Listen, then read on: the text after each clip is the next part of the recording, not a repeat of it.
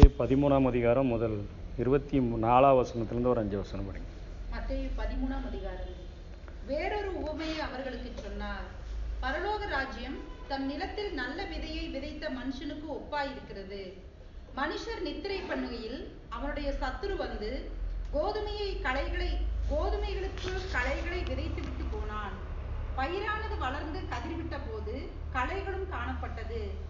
வீட்டு எஜமானுடைய வேலைக்காரர் அவனிடத்தில் வந்து ஆண்டவனே நீர் உமது நிலத்தில் நல்ல விதையை விதைத்தீர் அல்லவா? பின்னே அதில் களைகள் எப்படி உண்டானது? என்றார்கள். சரி. இப்போ இந்த அதிகாரம் முழுவதிலுமே பரலோக ராஜ்யத்தை குறித்து ஆண்டவர் அந்த ஜனங்களுக்கு அதாவது பரலோக ராஜ்யம் இல்லை அப்படின்னு ஒன்று இருக்கா அப்படின்னு நினைக்கிறவங்களுக்கு அந்த சித்திரத்தை அவர்களுக்கு சொல்லிக் கொடுக்கும்படியாக இந்த அதிகாரத்திலிருந்து ஆண்டவர் முற்படுகிறதை பார்க்கிறோம். ஐந்தாம் அதிகாரத்திலிருந்து ஏழாம் அதிகாரம் வரையிலும் ஆண்டவர் அவர்களுக்கு பரலோக ராஜ்யத்தில் இருக்கிறவர்கள் எப்படிப்பட்ட குணாதிசயம் உடையவர்கள் தான் அங்கே போக முடியும் அவங்க தான் அங்கே இருப்பாங்க அப்படிங்கிற சத்தியத்தை அந்த மலை பிரசங்கத்தில் ஐந்தாவது அதிகாரத்திலிருந்து ஏழாவது அதிகாரம் வரையிலும் கற்றுக் கொடுத்த அந்த ஆண்டவர். எட்டாம் அதிகாரத்திலிருந்து பன்னிரெண்டாம் அதிகாரம் வரையிலும் அந்த பரிசெயர்கள் சதுசெயர்கள் பழைய ஏற்பாட்டினுடைய ஒரு பக்கத்தை பிடித்து வைத்துக்கொண்டு அநேக சடங்காச்சாரங்களை பின்பற்றுகிறவர்களாக இருந்தபடியினால் அந்த போதனைகளை சரி செய்யும்படியாக அவர் அற்புத அடையாளங்களை செய்கிற பொழுது சூம்பின கைவுடையவனை குணமாக்குகிற பொழுது அங்கே ஊமையும் செவிடுமான ஒரு மனிதனை குணமாக்குகிற பொழுது அதே போல அங்கே ஒரு பே- சீஷர்கள் கதிர்களை கொய்து சாப்பிட தொடங்கும் பொழுது அநேக காரியங்கள் கருத்து வேறுபாடுகள் ஆண்டவருக்கும் அங்கே பரிசெயர் சதுசெயர்களுக்கும் உண்டானதை பார்க்கிறோம். பரலோக ராஜ்யத்தினுடைய அதாவது தேவனுடைய காரியங்களினுடைய பழைய ஏற்பாட்டின் புரிந்து கொள்ளுதலில் ஒரு ஒரு காரியத்தை குறித்து ஆண்டவர் முழுமையாய் புரிந்து கொள்ளும்படியாக அவர்களுக்கு போதித்ததை பார்த்தோம். இப்போ இந்த அதிகாரத்தில் இன்றைக்கும் கூட கேட்டால் எங்கெங்க பரலோகம்னு யார் என்னங்க இருக்குது யார் நம்பினா ஏதோ சொர்க்கரதம்னு சொல்லி கொண்டு போகிறாங்க அப்படின்னு சொல்லுகிற ஜனங்கள் வாழ்கிற இந்த நாட்களில் ஆண்டவர் அவர்களுக்கு இப்போ ஒரு ஒரு உச்ச நிலையான ஒரு போதனையை கொடுக்கிறதை பார்க்கிறோம். அவருடைய பிரசங்கம் தொடங்கும் பொழுதே சொல்லிட்டாரு மனம் திரும்புங்கள் பரலோக ராஜ்யம் சமீபமாக இருக்கிறது என்று சொல்லித்தான் தொடங்கின ஆண்டவர். இப்போ இந்த பரலோகத்தை குறித்து மக்களுக்கு சொல்லி கொடுப்பதற்காக இந்த அதிகாரத்தில் மாத்திரம் ஏழு ஓமைகளை பயன்படுத்தினதை பார்க்கிறோம். முதல் ஓமையை நம்ம பார்க்கும்போது நேற்றைய தினத்தில் நம்ம பார்த்தோம். அதாவது அந்த பரலோக ராஜ்யத்தை அதை அதனுடைய போதனைகளை ஏற்றுக்கொள்ளுகிற நல்ல இருதயமும் ஏற்றுக்கொள்ளாத கெட்ட இருதயத்தை குறித்து நம்ம பார்த்தோம். ஏற்றுக்கொள்ளுகிற நல்ல இருதயம் மாத்திரம்தான் அது நூறாக அறுபதாக முப்பதாக அது பலன் தர முடியும். ஏற்றுக்கொள்ளாத இருதயங்கள் மூன்று நிலைகளில் காணப்பட்டதை நேற்றைய தினத்தில் பார்த்தோம். ஒரு முள்ளுகள் உள்ள ஒரு நிலம் போல ஒரு மனிதனுடைய இருதயம் காணப்படுகிறது. அல்லது வழியருகே இருக்கக்கூடிய ஒரு வலியருகே இருக்கக்கூடிய நிலத்தை போல் அவனுடைய இருதயம் காணப்படுகிறது. அல்லது கற்பாறையைப் போல அவனுடைய இருதயமானது காணப்படுகிறது என்று சொல்லி அந்த நிலைகளில் இருக்கிறவர்கள் பரலோக ராஜ்யத்தினுடைய சத்தியத்தை அவர்கள் ஏற்றுக்கொள்ள முடியாது. ஆனால் நல்ல நிலத்திலே நல்ல நிலமாகிய இருதயத்தை பெற்றுக்கொண்ட மனிதர்கள் மாத்திரமே இந்த பரலோக ராஜ்யத்தினுடைய சுவிசேஷத்தை ஏற்றுக்கொள்ள முடியும் என்கிற காரியத்தை முதல் போதனையில் சொன்னேன் இப்போ ரெண்டாவது ஒரு ஓமையை குறித்து தான் இங்கே கற்றுக் கொடுக்கிறார். என்ன கற்றுக் கொடுக்கிறார்? திரும்ப ஒரு வாட்டி படிங்க பாப்பா அந்த ஒரு வசனம் மட்டும் படிங்க. வேறொரு ஓமையை சொன்னார். பரலோக இதில் நல்ல விதை விதைத்த மனுஷன் என்பது கடந்த அதிகாரத்தில் விதை என்பது தேவனுடைய வசனம் என்று பார்த்தோம். அதற்கு கொ- பவுல் கொரிந்து சபைக்கு எழுதின அநேக உதாரணங்களை பார்த்தோம். பேதுரு சொன்ன அந்த பரிசுத்த வித்தினாலே என்கிற காரியத்தை பார்த்தோம். ஆனால் இந்த இடத்துல நல்ல விதை என்பது ராஜ்யத்தின் புத்திரர் என்று ஆண்டவர் திரும்ப முப்பத்தி ஆறாம் வசனத்திலிருந்து நாற்பத்தி மூன்றாவது வசனம் வரையிலும் இதை ஒப்பிட்டு அவர்களுக்கு சொல்லிக் கொடுக்கிறார். அவர்களுக்கு அதுக்கப்புறம் இருக்கிற ஓமெல்லாம் புரிஞ்சிச்சு இந்த ஓமம் மட்டும் கொஞ்சம் புரியல. அதனால வீட்டுக்கு போன உடனே முப்பத்தி ஆறாம் வசனம் படிங்க பார்ப்போம் அப்பொழுது இயேசு ஜனங்களை அனுப்பிவிட்டு வீட்டுக்கு போனார். அவருடைய சீஷர்கள் அவரிடத்துல வந்து நிலத்தின் களைகளை பற்றிய ஓமைகளை எங்களுக்கு வெளிப்படுத்த வேண்டும் நிலத்தினுடைய கலைகளை பற்றிய ஓமை எங்களுக்கு சொல்லுங்கன்னு கேட்டாங்க. பிரதியுத்தரமாக. நல்ல விதை ராஜ்யத்தின் புத்திரராக மாற்றுகிறது சீஷனாக மாற்றுகிறது சீஷனாக மாற்றி அவர்களை என்னுடைய உபதேசத்தை அப்பியாசப்படுத்த செய்கிறது. அதற்கு பின்பாக அவர்களுக்கு அப்போஸ்தலர் என்கிற அதிகாரத்தை கொடுத்து அவர்களை பயன்படுத்துகிறது யார் என்று சொன்னால் மனுஷகுமாரன்.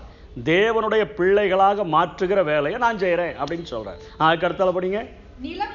நிலம் உலகம். இந்த உலகத்தில் இருக்கக்கூடிய நிறைய ஜனங்கள் இருக்கிறாங்க. அதில் நல்ல விதை என்பது நான் ஒவ்வொருவரையும் தெரிந்தெடுத்து ஆயத்தப்படுத்துகிறேனே. எனக்கு என்னுடைய வார்த்தைகளுக்கு செவி கொடுத்து கீழ்ப்படுகிற பிள்ளைகள் நல்ல பிள்ளைகள் அப்படின்னு சொல்றார். கோதுமையை போல அவர்கள் இருக்கிறார்கள். ஆ அதுக்கு அடுத்தால நல்ல விதை ராஜ்யத்தின் புத்திரர் ஆ களைகளை விதைக்கிறது சத்துரு. அவன் பொல்லாங்கனுடைய புத்திரனாக இருக்கிறான். பரலோக ராஜ்யத்தின் புத்திரரை நான் ரெடி பண்ணுறேன் அவர்களை தான் நான் நிலத்தில் நான் விதைத்து இருக்கிற ஒரு சபை எடுத்துக்கொள்வோமா அதை எடுத்துக்கொண்டால் புரியும். சபையில் நல்ல நல்ல ஆத்துமாக்களை நான் தான் கொண்டு வந்து சேர்த்துகிறேன். அவர்களை நான் உருவாக்குகிறேன். அவர்களை நான் ஆயத்தப்படுத்துகிறேன்.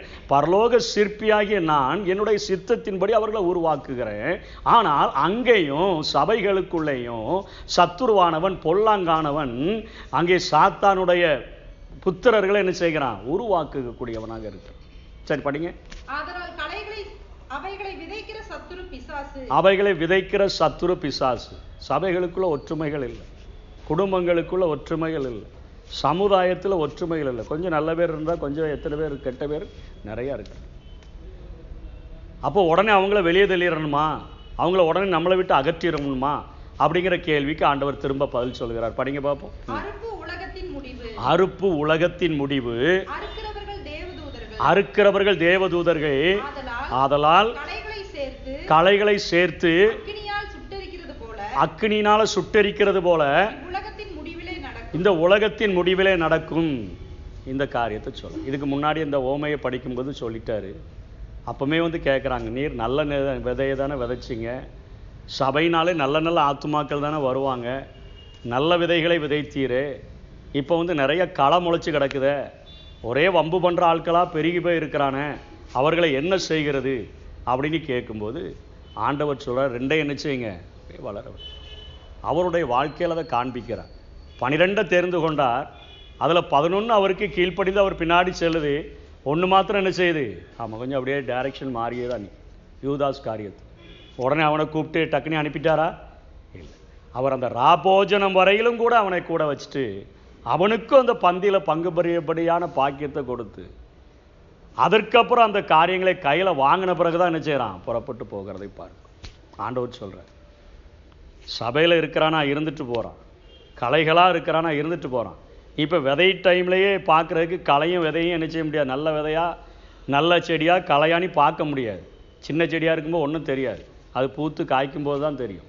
அதனால் இப்போ போய் பிடுங்குறேன்னு ஒரு சில நல்ல விதைகளை என்ன செஞ்சிடாத? ஆமாம் சில ஆட்களை சில களைகளை வெளியே தூக்கி போட்டால் உள்ளே இருக்கிற நல்லதையும் சேர்த்து என்ன செஞ்சிடும் கெடுத்து வச்சிடும் ஒரு சபையிலேருந்து ஒரு நாலு கெட்டதை வெளியே அனுப்புனா உள்ளே இருக்கிற நாளை ஒன்றுக்கு ரெண்டா ரெண்டுக்கு நாலாக நாலுக்கு எட்டா சொல்லி என்ன செஞ்சிடும் அப்படியே கலைச்சி வெளியே கொண்டு போயிடும் இது இன்றைக்கு நம்ம பார்க்க முடியும். அது எந்த ஸ்தாபனமாக இருந்தாலும் சரி அது எந்த சபையாக இருந்தாலும் சரி அப்படிதான். அந்த காரியங்களை செய்கிறார் அதனால் ஆண்டவர் சொல்றாரு களைகளையும் வளர விடு நல்ல நல்ல செடியை வளர விடு எப்போ வரைக்கும்? அறுப்பு வரைக்கும். அந்த அறுப்பு வரும்போது முதல்ல நான் வேலைக்காரர்களுக்கு சொல்லுவேன் முதல்ல களையை பிடுங்கு. களையை பிடுங்கி நிலத்தை கெடுத்த களையை பிடுங்கி முதல்ல அக்னியில் தூக்கி கொண்டுச்சு செய். அதை போ திரும்ப களஞ்சியத்தில் நல்ல விதைகளை சேருங்க அதுதாங்க சொல்கிறேன் தேவதூதர்கள் தான் அறுக்கிறவர்கள். அந்த ராஜ்யத்தின் முடிவு உலகத்தினுடைய முடிவு என்று பேசு அதுக்கு விளக்கெல்லாம் நமக்கு பின்னாடி வருகிற அதிகாரங்களில் பார்த்து கொள்ளலாம். இந்த ஒரு ஓமையை ஆண்டவர் முதல்ல அவர்களுக்கு புரியும்படியாக சொல்கிறார் தேவனுடைய ராஜ்யம் என்று ஒன்று இருக்கிறது. அதற்கு தகுதி உடையவர்கள் மற்ற ஐந்துலேருந்து ஏழு வரையிலும் சொல்லி கொடுத்துருக்கிறேன். பாரம்பரியங்களை தலையில் தூக்கி வச்சு ஆடாதுங்க. பலியை அல்ல இரக்கத்தையே விரும்புகிறேன் என்கிற சத்தியத்தை அவர்களுக்கு ஆழமாக போதிச்சிட்டு இப்போ அந்த பரலோக ராஜ்யம் இருக்குது அப்படிங்கிற சித்திரத்தை மக்களுடைய இருதயத்தில் ஆண்டவர் உருவாக்குகிறதுக்கு தேவனே இல்லைங்கிறான். அப்படி இருக்கும்போது பரலோக ராஜ்யம் இருக்குன்னு எப்படி ஏற்றுக்கொள்வோம்?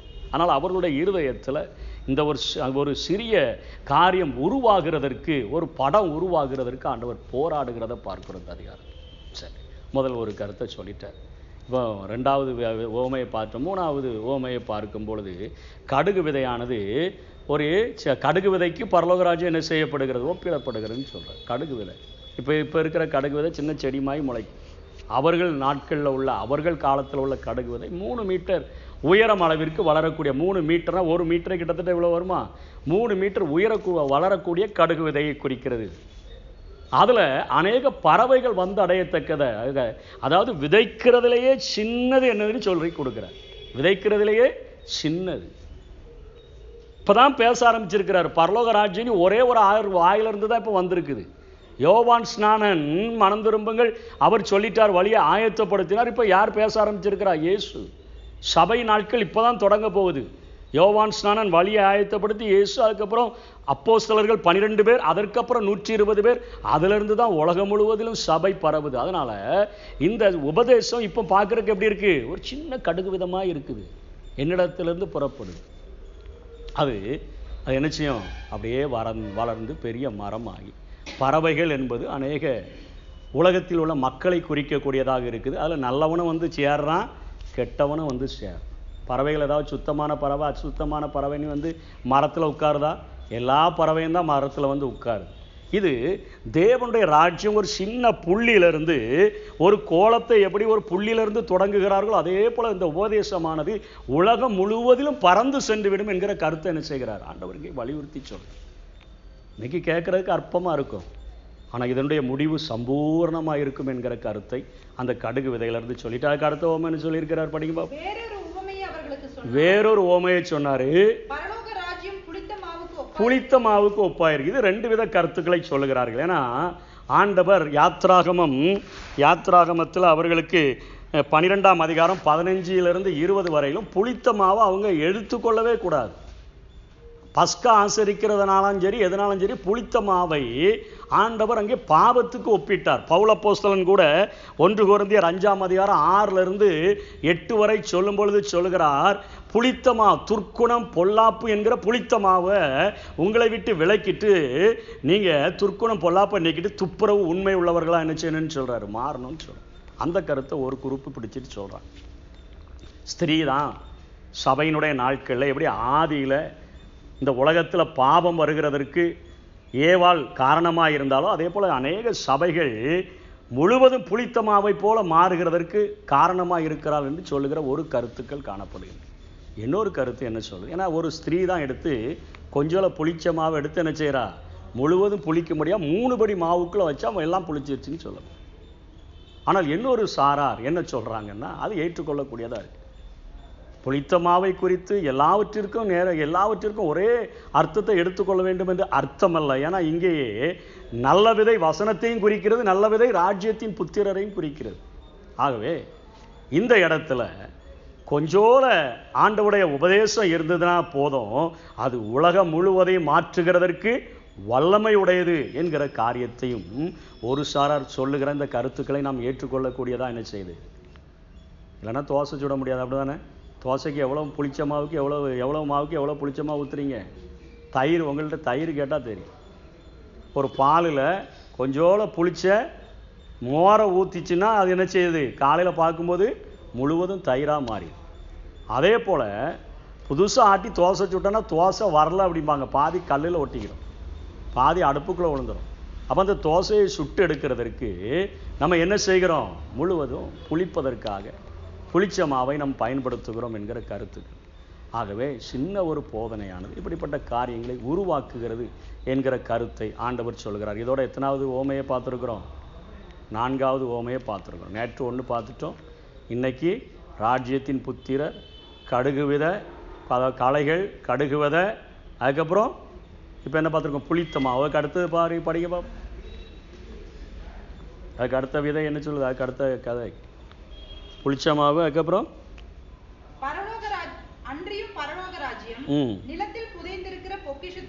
நிலத்தில் புதைந்திருக்கிற பொக்கிஷத்துக்கு ஒப்பா இருக்குது. நிலத்துல புதைந்திருக்கிற பொக்கிஷம். நிலம் உலகம். புதைந்திருக்கிற ஒரு பொக்கிஷம். பொக்கிஷம் முத்து. இந்த இரண்டுமே பரலோக ராஜ்யத்தினுடைய உயர்ந்த மதிப்பை காட்டக்கூடியதா இருக்கு. அடுத்த அடுத்தது முத்துக்கு ஒப்பாய் இருக்கிறதுன்னு சொல்றார். அதுலயும் ரெண்டு கருத்துக்கள் காணப்படுகின்றன. பொக்கிஷம் முத்து இந்த ரெண்டுமே விலையேறப்பட்டதா இருக்குது. இந்த பரலோக ராஜ்யத்தினுடைய மேன்மையை அறிந்து கொண்டவர்கள் அதை என்ன செய்வாங்க? அடைகிறதற்கு எப்படியாகிலும் பிரயாசப்பட்டு அதை பெற்றுக்கொள்வார்கள் என்கிற கருத்தை வலியுறுத்தும்படியாக இந்த ஓமையை ஆண்டவர் பேசுகிறார்.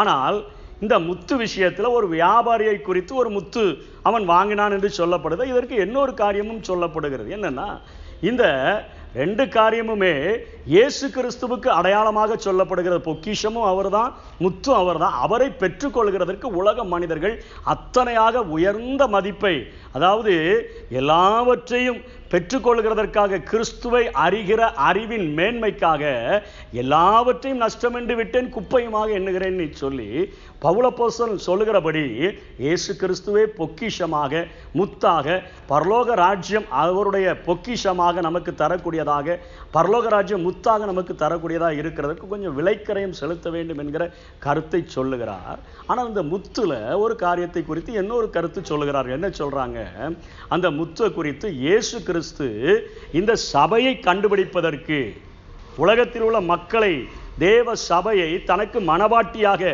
ஒரு ராணி முத்தாக தெரிந்தெடுப்பதற்கு தன்னிடத்தில் இருந்த எல்லாவற்றையும் இழந்தார்.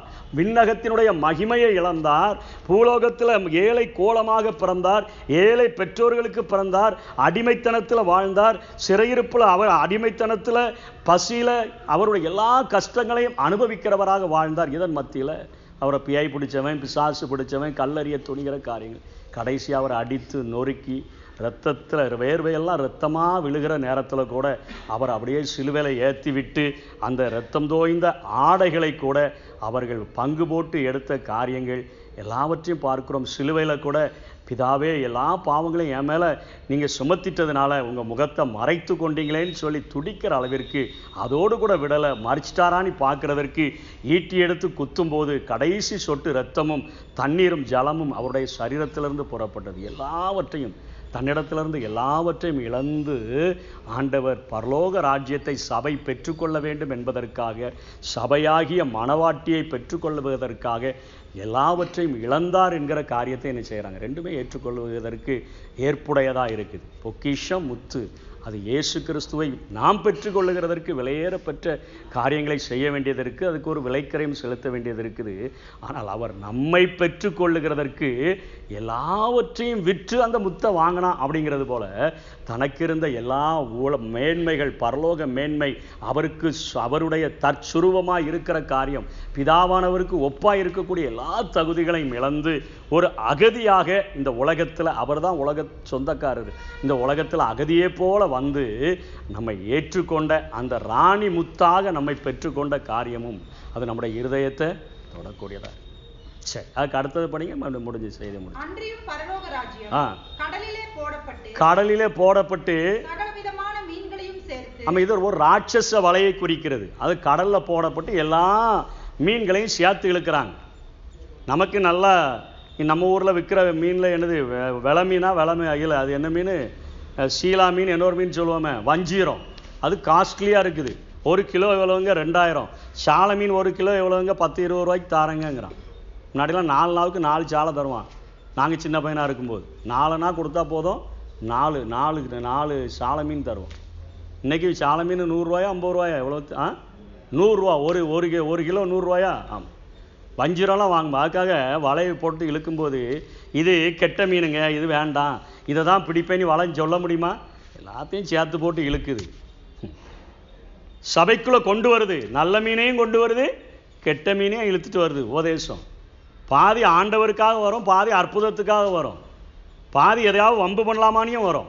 எல்லாம் சேர்ந்து வரும். அவர்கள் எல்லாத்தையும் இழுத்து கரையில் கொண்டு வச்சு பொறுமையாக வச்சு என்ன செய்வாங்க? நல்லதெல்லாம் சேர்த்து வைப்பான் கெட்டதெல்லாம் எரிஞ்சிருவான். அதே போல் ராஜ்யத்தின் புத்திரர்கள் சேர்க்கப்படுவார்கள் பொல்லாங்கனின் புத்திரர்கள் தூக்கி எறியப்படுவார்கள். இதான் கடைசி ஓமை அப்படிதானே இதோட சொல்லி முடிச்சுட்டு அதுக்கு கீழே உள்ளதை படிங்க பாப்போம் ஜோம் பண்ணி அதுக்கு அடுத்த பின்பு இயேசு அவர்களை நோக்கி ஆ. இவைகளெல்லாம் அறிந்து கொண்டீர்களா என்று இப்போ கேட்குறாரு முதல்ல ரெண்டு இதுக்கு டவுட் கேட்டாங்க இப்போ இதையெல்லாம் அறிந்து கொண்டீங்களான்னா ஆமா அறிந்து கொண்டோன்னு சொல்றாங்க நல்லா ஈஸியா இப்போ புரிய ஆரம்பிச்சிருச்சு அவங்களுக்கு ஆ கீழே வாங்க அப்பொழுது அவர் அவர்களை நோக்கி. இப்படி இருக்கிறபடியா. பரலோக ராஜ்யத்திற்கு அடுத்தவைகளில். உபதேசிக்கப்பட்டு தேறின வேத பாரகன் எவனும். தன் பொக்கிஷத்திலிருந்து புதியவைகளையும். பழையவைகளையும் எடுத்து ஆ. வீட்டு ஆமா பழையவைகளையும் புதியவைகளையும் எடுத்து பேசுகிற அதாவது ஒரு உபதேசியார் என்கிறவர் எப்படி இருக்கணும்னு சொல்றேன் ஒரு வேத பாரகன்னா வேதத்தை போதிக்கிறவர்கள். பழைய ஏற்பாண்டு வேண்டான்னு ஒதுக்க முடியாது. பழைய ஏற்பாட்டினுடைய நிலையில புதிய ஏற்பாட்டின் நிஜத்தோடு கூட என்ன செய்யணும்? ஒப்பிட்டு பேசணும். நம்ம பழைய ஏற்பாடு பார்க்கும்போதே பழைய ஏற்பாடு மட்டுமா படிச்சுட்டே இருந்தோம்? நிறைய ரெஃபரன்ஸுக்கு எங்க வந்தோம்? புதிய ஏற்பாட்டுக்கு வந்தோம். பழைய ஏற்பாட்டின் நிழல் புதிய ஏற்பாட்டின் நிஜமும் ஜனங்களுக்கு என்ன செய்யப்படணும்? முழுமையா போதிக்கப்பட்ட சத்தியத்தை எடுத்துக்கொள்வோம். முதல் வருகையும் சொல்லணும் ரெண்டாம் வருகையும் சொல்லணும். முதல் காரியத்தையும் சொல்லணும் ரெண்டு. எல்லாவற்றையும் எடுத்து போதிக்கிறவன் வேதபாரகன் தான். அவன் எல்லாத்துலேயும் தேர்னவன் ஆ கீழே வாங்க. சொல்லி முடித்த பின்பு சொல்லி முடிச்ச பின்பு ஆ. ஆ. சரி. ஆ இது போகும் இது நேர்த்திய தினத்தில் நம்ம பார்த்துட்டோம். அதே போல் அவருடைய சகோதரர்கள் அங்கே தான் இருக்கிறாங்க. அதுக்கு கீழே போட்டிருக்குது. ஊராரெல்லாம் வந்துட்டு சொல்கிறாங்க இவன் தச்சையுடைய குமாரன் அல்லவா? இவன் தாயும் சகோதரர்லாம் இவங்க இருக்கிறாங்களே?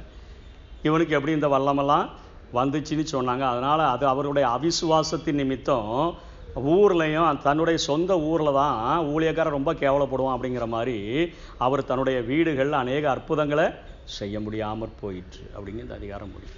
இந்த அதிகாரத்தில் பரலோக ராஜ்யம் இருக்கிறது. அதுக்கு தகுதி உடையவர்கள் எப்படி மாறணும்? சடங்காச்சாரங்கள் நம்மை கொண்டு போகாது. பலி அல்ல. இரக்கமுள்ளவர்களாக இருக்கணும் என்கிற கருத்துக்களை ஆழமாக இயேசு கிறிஸ்து என்ன செஞ்சிருக்கிறார்? போதித்திருக்கிறார். பரலோகம்தான் என் பேச்சு பரிசுத்தந்தான் என் மூச்சு. பரலோகம்தான் என் பேச்சு பரிசுத்தந்தான் என் மூச்சு. கொஞ்ச காலம் இந்த பூமியிலே கொஞ்ச காலம் இந்த பூமியிலே இயேசுவுக்காய் சுவிசேஷத்திற்காய். இயேசுவுக்காய் சுவிசேஷத்திற்காய்.